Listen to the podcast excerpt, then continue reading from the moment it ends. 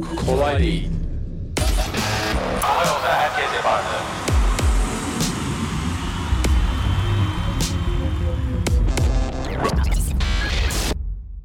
Herkese merhaba. Kolay değil de bir bölümde daha karşınızdayız. Ömercan'ın yorum yapamadığı, benim ise çok bilgili olduğum bir konuya daha hoş geldiniz. Ama benim bilgi olduğum konuları konuşturmadığın için Geleceğiz, Shopify'e geleceğiz. Google.com.tr'ye geleceğiz. teşekkür Hikayelerimizi anlatacağız. Teşekkürler. Evet sevgili Kolay Değil takipçileri, sizin dünyanızı aydınlatmaya devam ediyoruz. Hiçbir çaba göstermeden bilgileri özet şeklinde, hap şeklinde benden alıp işlerinizi kolaylaştırmaya da devam edin. Satarsınız başka yerlerde bu Ne bilgileri. güzel dünya yemin ediyorum ha. Gerçekten. Biri bana şunları öğretseydi ben bayağı milyonları tasarruf eder, bayağı da bir 10 sene tasarruf ederdim diye düşünüyorum. Neyse önemli değil. Şey, tek bizim dönem dönemimizde telefon ve bilgisayar olmadığı için e, bize öğrenemedik yani. Kader. Bu kadarmış. Şimdi konumuz yurt dışı nakliyelerde, navlumlarda nelere dikkat edilmeli? Yani yurt dışından bir ürün getirirken ister karayolu, ister deniz yolu, ister uçak yoluyla ürün getirirken nelere dikkat edelim? Şu kameraya da bakayım arada. Okey. Evet. Ee, izleyici sorularından bir tanesi daha. Ama özellikle fiziksel malların ticaretiyle uğraşmayı düşünen, uğraşan insanların işine yarayacak birkaç ufak triğin de olduğu şeylerden bahsedeceğim. Ee, şimdi ön- öncelikle yurt dışından bir mal getireceğimizde en temel yapmamız gereken nasıl getireceğimizi yani hava yolu mu, demir yolu mu, gemiyle mi, Karayolu kamyonla mı, karayoluyla mı getireceğimize bir kere bir karar vermek lazım. İşte buna işte ne kadar ürüne acil ihtiyacımız olduğuyla da ilgisi var. En acili ise uçakla getireceğiz. Dünyanın en pahalı işi.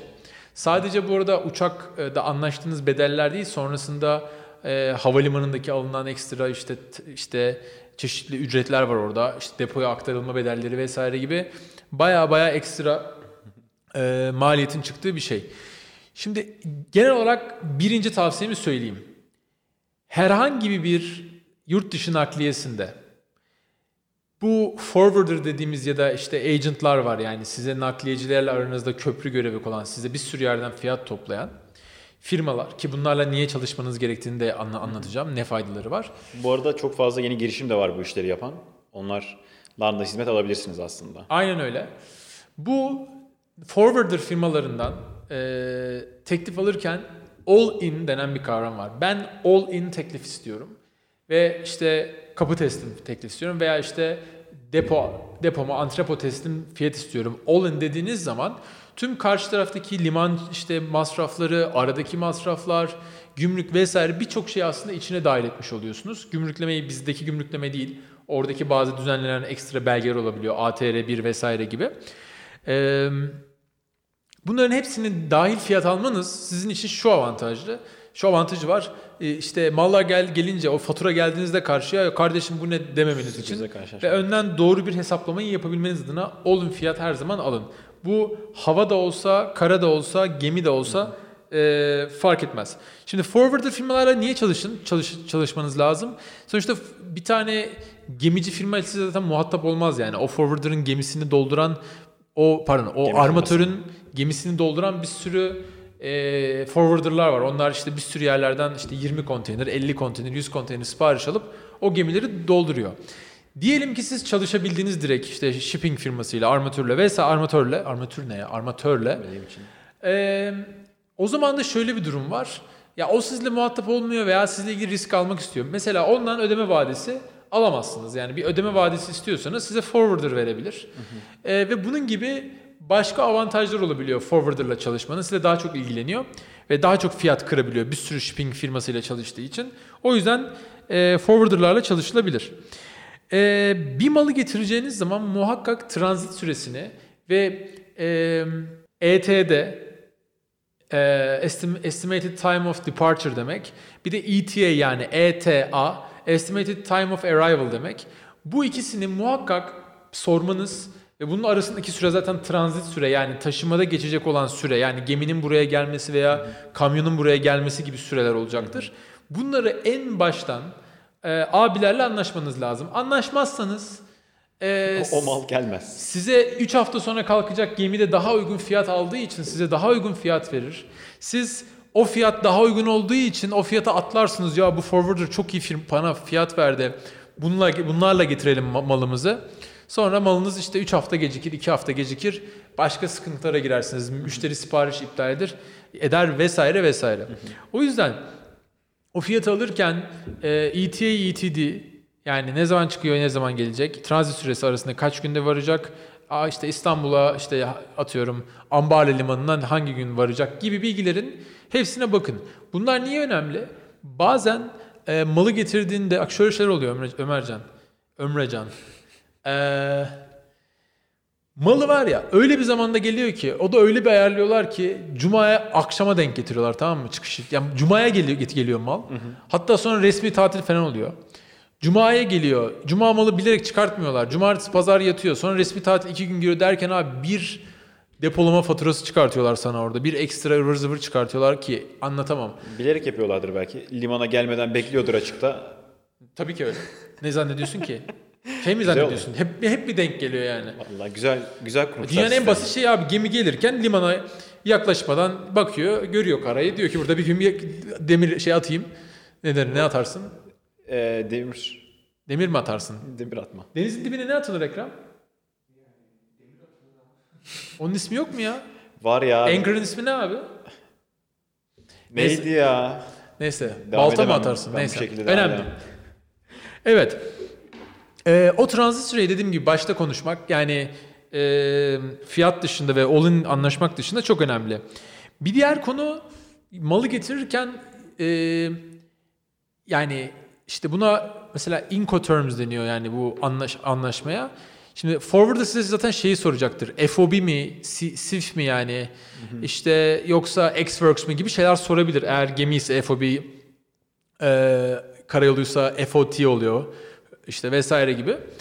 E, bunların e, bunlar bu arada malın e, sorumlu- sorumluluğunun nerede e, taşıyıcı firmaya nerede size geçeceğine neredeyse hala üreticide kalacağı ile ilgili bilgiler.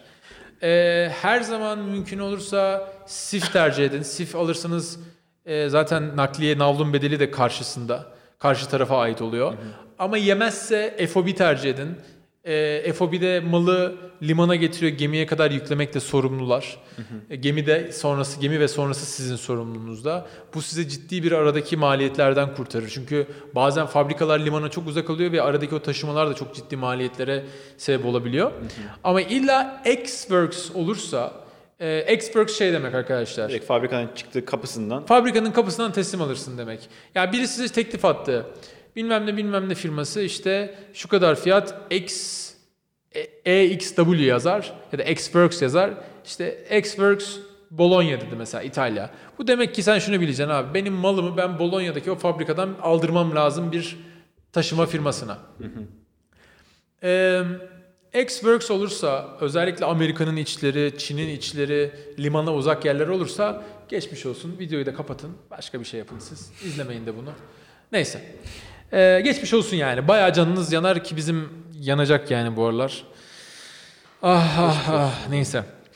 Bir diğer konu ee, sigorta mevzusu. Şimdi eğer ki malı getirirken ee, mala bir sigorta yapmanız lazım. Bazen kendiliğinden sigortalı bu zorunlu mu bu arada? zorunlu olduğu gibi ya zorunlu değil aslında da bazen firmalarda bir yere kadar aslında taşıyıcı firmaların da kendiliğinden sigortası da oluyor da Ee, yani sigorta olmazsa o mal e, gemi batarsa yolda gelirken sizin 100 bin dolarlık siparişiniz var gitti abi malınız yani kimse hiçbir şey yapamaz yani sigorta yaptırın binde tavsiyem binde 5-6'lara yapabilirsiniz yani ee, hani 100 bin dolarda ne ediyor işte şey 100 bin dolar 5 bin dolar. 50 bin 50 dolar eder. Hayır. Oğlum 100 bin dolar da Tamam, doğru, pardon. 50 dolar eder. Şey üzerinden Yani 100 bin dolarlık malı getirirken e, 50 dolar bir zahmet de verin yani şeye sigortaya. Vermezseniz kaybınız 100 bin dolar gibi düşünün. E, sigortayı muhakkak çıkmadan yaptırmanızda fayda var. Hatta ve hatta sigorta firmalarıyla anlaşıp abonman sigortası yaptırmak istiyorum derseniz e, sizin bundan sonraki yapacağınız tüm taşımalar otomatik olarak e, sigortalanmış olur.